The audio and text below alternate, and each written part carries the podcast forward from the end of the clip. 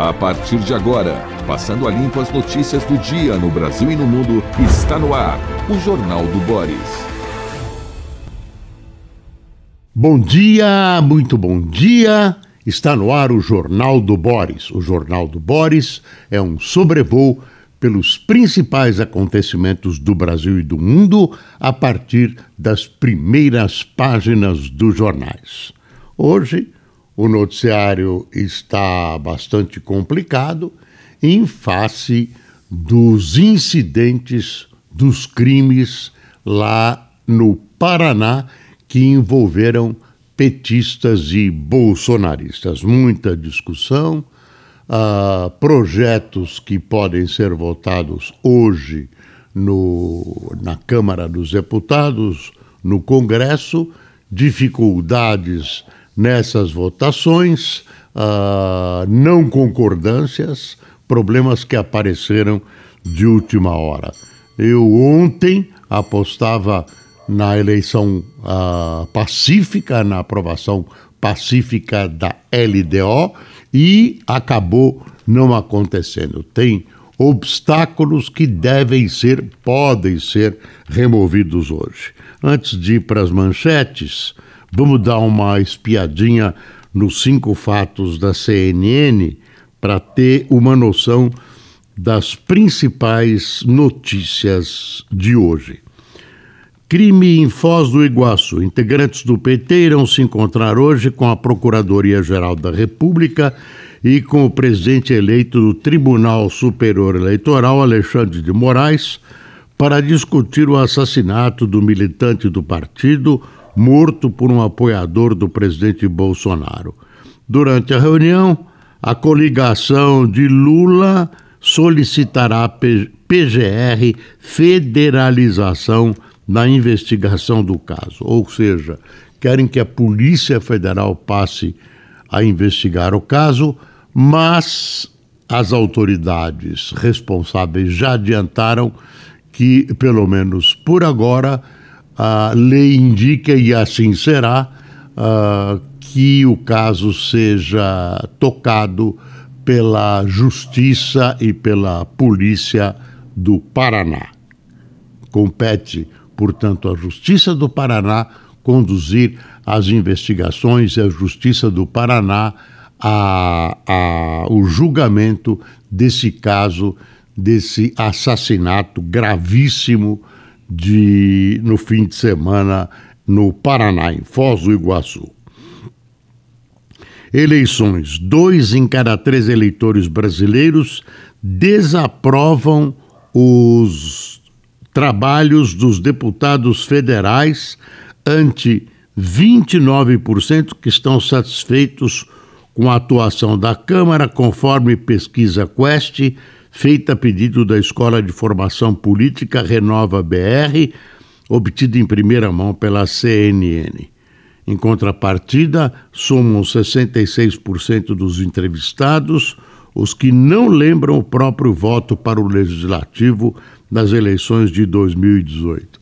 Olha, do jeito que está com voto proporcional, fica difícil o eleitor lembrar em quem votou e cobrar do deputado, senador, deputado estadual, vereador, uh, as suas principais promessas e as necessidades. A única solução, e que é a solução mais democrática, adotada em quase todo o mundo, pouquíssimos países, inclusive, não adotam, é o voto distrital ou o voto distrital misto. Ah, mas hoje, ah, os nossos queridos políticos não querem porque eles foram eleitos da maneira atual e ninguém quer mexer no que está funcionando, pelo menos para eles, não para o país. PEC dos benefícios. A votação da PEC dos benefícios deve acontecer hoje, tem dúvidas ainda, viu? No plenário da Câmara dos Deputados. O presidente Arthur Lira adiou a votação na semana anterior, após o texto ter sido aprovado pela Comissão Especial da Casa, com ressalvas da oposição. A PEC estabelece alguns subsídios à população em meio à alta da inflação como a criação de um auxílio de mil reais a caminhoneiros e um auxílio ainda sem valor definido a taxistas, além da ampliação do Auxílio Brasil e do Vale Gás, entre outros pontos. Ponto eleitoral para a, a candidatura à reeleição do presidente Bolsonaro, que está em segundo lugar nas pesquisas eleitorais. Rio de Janeiro. Olha essa história. Preso após ser filmado estuprando uma paciente em trabalho de parto, o médico anestesista Giovanni Quintela Bezerro, Bezerra, de 32 anos, concluiu especialização em anestesia apenas recentemente e gostava de se fotografar em ambientes hospitalares. Aí tem uma frase dele: Vocês vão ouvir falar muito de mim. Escreveu em uma postagem. O médico se formou no Centro Universitário de Volta Redonda, Unifoa, em 2017. A especialização em anestesia foi concluída este ano, no mês de abril. Aparentemente, segundo as denúncias, ele aplicava para poder ah, ah, estuprar as suas clientes, ele aplicava uma dose muito mais forte de anestésicos. Ah, o que eu não consigo compreender é como seus colegas médicos, se são tantos os casos não perceberam. Enfermeiros, enfermeiras, auxiliares perceberam o que estava acontecendo e filmaram. Então tem que ouvir os médicos, porque eles estão lá junto com ele na mesma equipe. O anestesista é importante, é o responsável pela manutenção da vítima, pelos quadros da vítima ou não, da, da, do operado. No caso dele é a vítima. E. Uh, estão lá junto, são centímetros de distância. Ele parece que cobria com o pano, etc, etc, mas não pode, não pode ser uma coisa tão diferente do que o normal de, uma, de um parto. Então, há, há muita coisa ainda a investigar nessa história. Ele não resistiu à prisão, se entregou quando a delegada afirmou para ele que havia um videotape. Uh, vamos ver os desdobramentos dessa história. Tem alguma coisa a ser contada ainda com respeito aos outros médicos. Será que eles não percebiam? Estranho. Funeral do ex-primeiro-ministro Shinzo Abe foi realizado hoje pela sua viúva aqui, Abe, no templo Zoijoi, na capital Tóquio.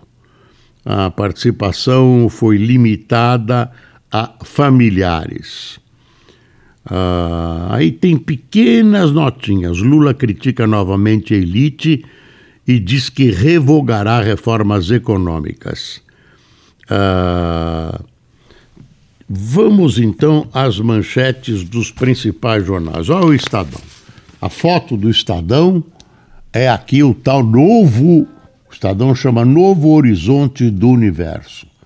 Ah, o presidente Joe Biden ontem esteve presente numa espécie de cerimônia quando foi mostrada a primeira foto do telescópio James Webb, que permite ver bilhões de galáxias além da nossa. Olha aqui, isso abre está abrindo hoje, dizem que vão mostrar hoje, grande parte das fotos tiradas uh, pelo, pelo telescópio, uh, abre uma enorme perspectiva de exploração do espaço sideral. Dá uma espiada nessa foto. Na verdade, essa é uma imagem que chega a gente uh, eu não sei, alguns bilhões de anos depois da criação do universo. Então demora muito para chegar aqui e esse é um retrato antigo que chega aqui agora. E aí se esgotam os meus conhecimentos, meus conhecimentos de cosmologia. Olha que coisa estranha. Militares preparam um plano de fiscalização paralela da eleição. Programa das Forças Armadas, de oito etapas, prevê lacração de urnas e teste de autenticidade. A Folha também trouxe essa matéria. As Forças Armadas preparam um plano de fiscalização paralela para a eleição deste ano, informa Felipe Frazão. Olha, as sugestões e tudo isso já estavam encerradas, o prazo estava encerrado. Agora, eles estão preparando aí um aparato para fiscalização das eleições, uh, e aí são as Forças Armadas, Marinha, Aeronáutica e Exército que querem acompanhar as eleições. Eu não sei como é que o TSE está encarando esse tipo de anúncio Uh, eu acho que a gente deve esperar para ver, mas eu não gostei não. Eu não gostei não, acho estranho. Eu acho estranho. Não sei se o, o, as Forças Armadas têm ou não razão. O fato é que uh, deve ser seguida a legislação e o que os militares preparam deve ficar para a próxima eleição, segundo as expectativas, a não ser que a gente não soubesse de alguma coisa. Governo quer mais 2 milhões de famílias no, auxílio já em agosto. Governo espera aprovação hoje, não é certa, de proposta na Câmara para ampliar alcance de benefício, cujo número de famílias contempladas em agosto pode subir 20,1 milhões. A ala política quer antecipar a distribuição em busca de maior impacto na eleição. A parcela adicional de 200 reais deve ser paga em 18 de agosto. o governo tem fundado as esperanças de aumentar a possibilidade de reeleição do presidente Bolsonaro. Claro, tudo indica, tudo indica até agora que haverá segundo turno, claro, entre Bolsonaro e Lula. O, o médico anestesista é preso, nós já demos. Ah, a votação que deveria, deveria se realizar ontem não foi realizada. Né? Uh, do orçamento, porque uh, o, o senador Marcos Duval do Espírito Santo uh, queria que a execução contemplar, a execução do orçamento contemplasse a obrigatoriedade da execução dessas, dessa porcariada toda que são as, as, o orçamento secreto. Ele queria execução obrigatória. Isso engessaria o próximo governo. O governo perde a prerrogativa de destinar a quem vai cada emenda, e aí ficou um impasse entre Marcos Duval e o presidente do Senado, o doutor Pacheco. Vamos ver o que vai dar. Isso deve ser resolvido hoje. Parecia tudo resolvido ontem. O, o senador mudou de ideia. Tem gente a favor, tem gente contra e a votação está suspensa. Eu imaginava que a votação seria realizada tranquilamente ontem. Está aqui uma manchete: defesa prepara programa próprio de fiscalização da eleição e provoca TSE.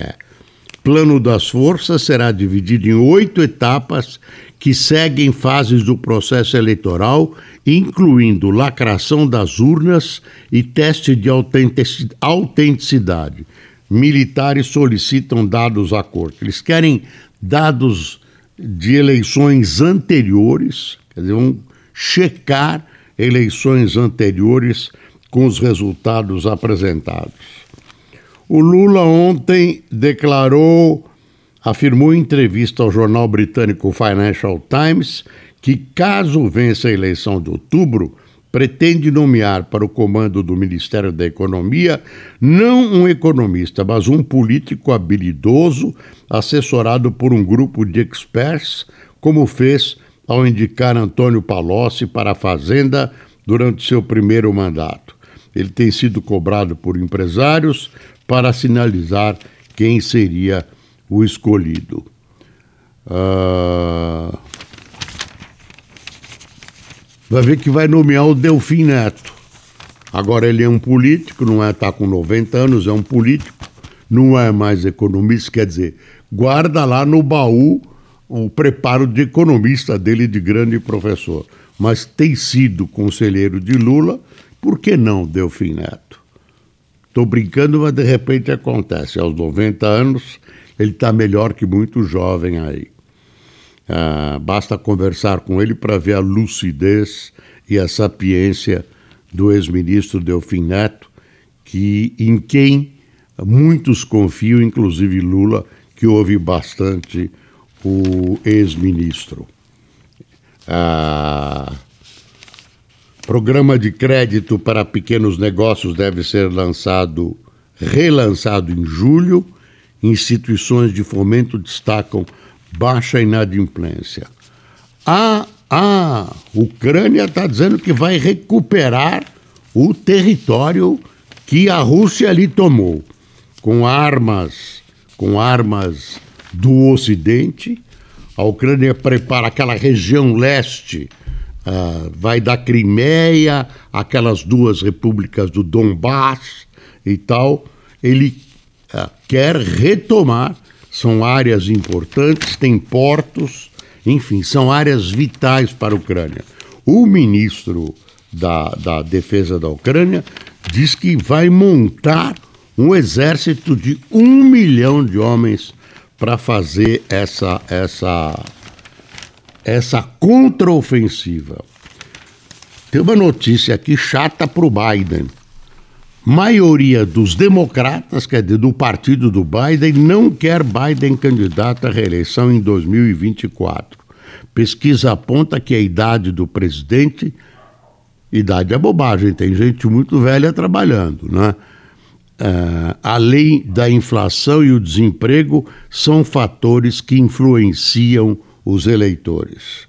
Ah, vai mal o governo dele, vai mal, tem pouco apoio a não ser que as coisas mudem muito.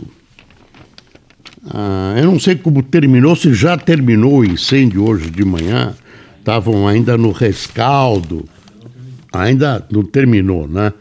Lá na 25 de março, nessa zona de comércio popular uh, aqui em São Paulo.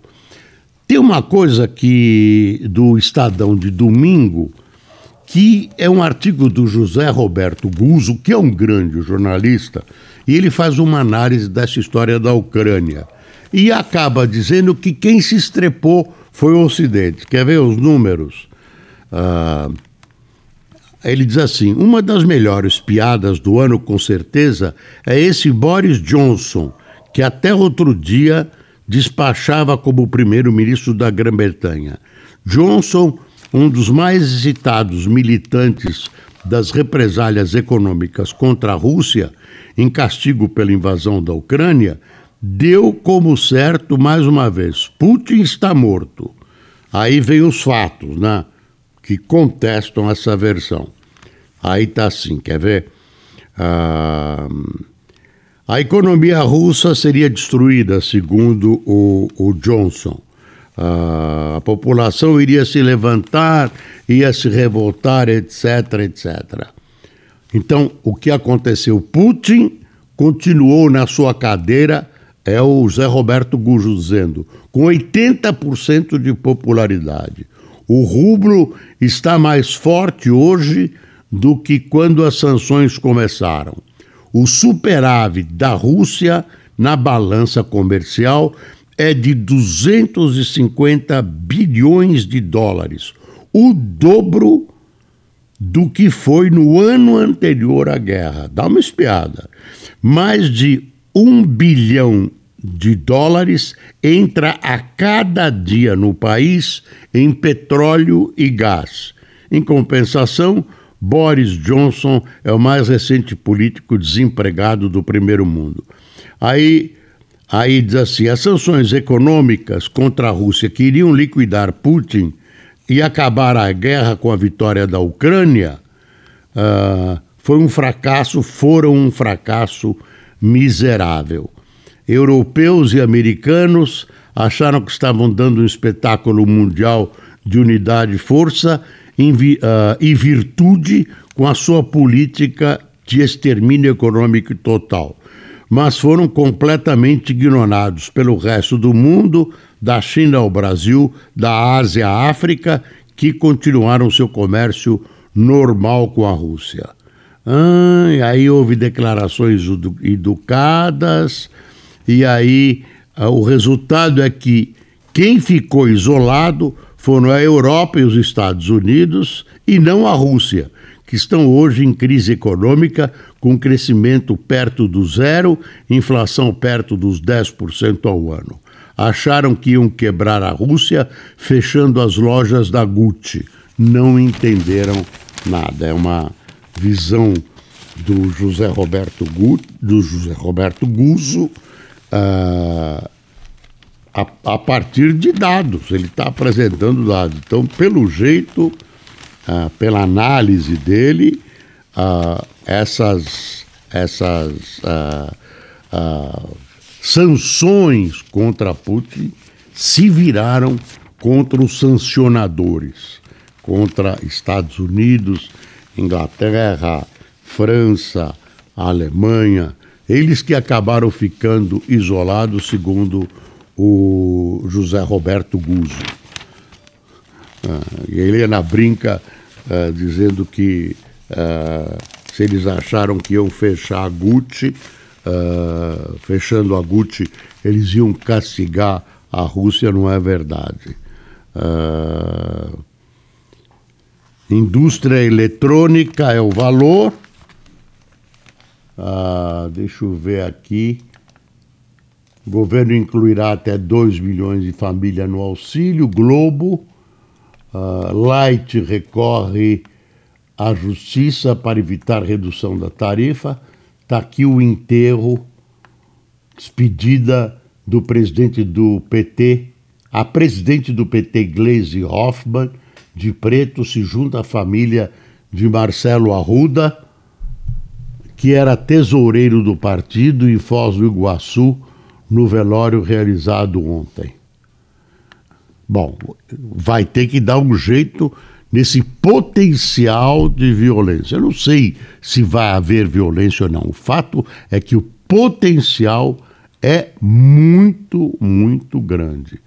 Perigo uh, compete, compete uh, aos partidos, e eu não vejo colaboração nisso, tanto do lado de Bolsonaro como do lado do Lula, compete a eles dar um banho de água fria uh, nessa excitação à violência, nessa incitação à violência provocada pelos dois lados.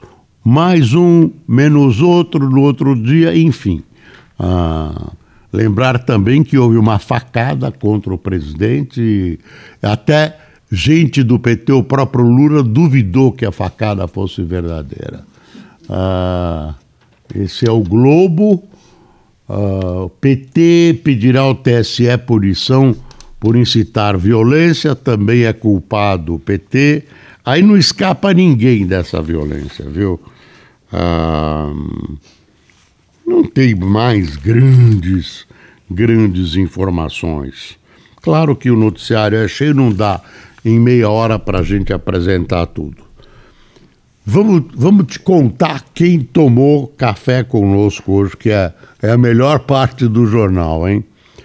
Djalma Romeiro, Francione Almeida, Elias Porfírio, Jair Farias, Lourdes Razia, Sandra Berndsen, Márcio Duarte, Giovana Lara, Michel Augusto, Fátima Cordeiro, Mônica Brandão, Clesson Souto, de Garanhuns, Pernambuco, Fernando Silva, de Porto Alegre, Igor Zacarias, de Pelotas, no Rio Grande do Sul, e Lucival Dias, de Salvador, na gloriosa Bahia. Pessoal, não se esqueça, é preciso passar o Brasil a limpo e você pode fazê-lo com o voto. Ânimos sejam serenados. Políticos de um lado, políticos do outro, igrejas, igrejas podem ajudar e muito a baixar o volume da excitação e da incitação à violência neste país cuja democracia precisa, deve e necessita continuar escolhendo bons políticos. Até amanhã.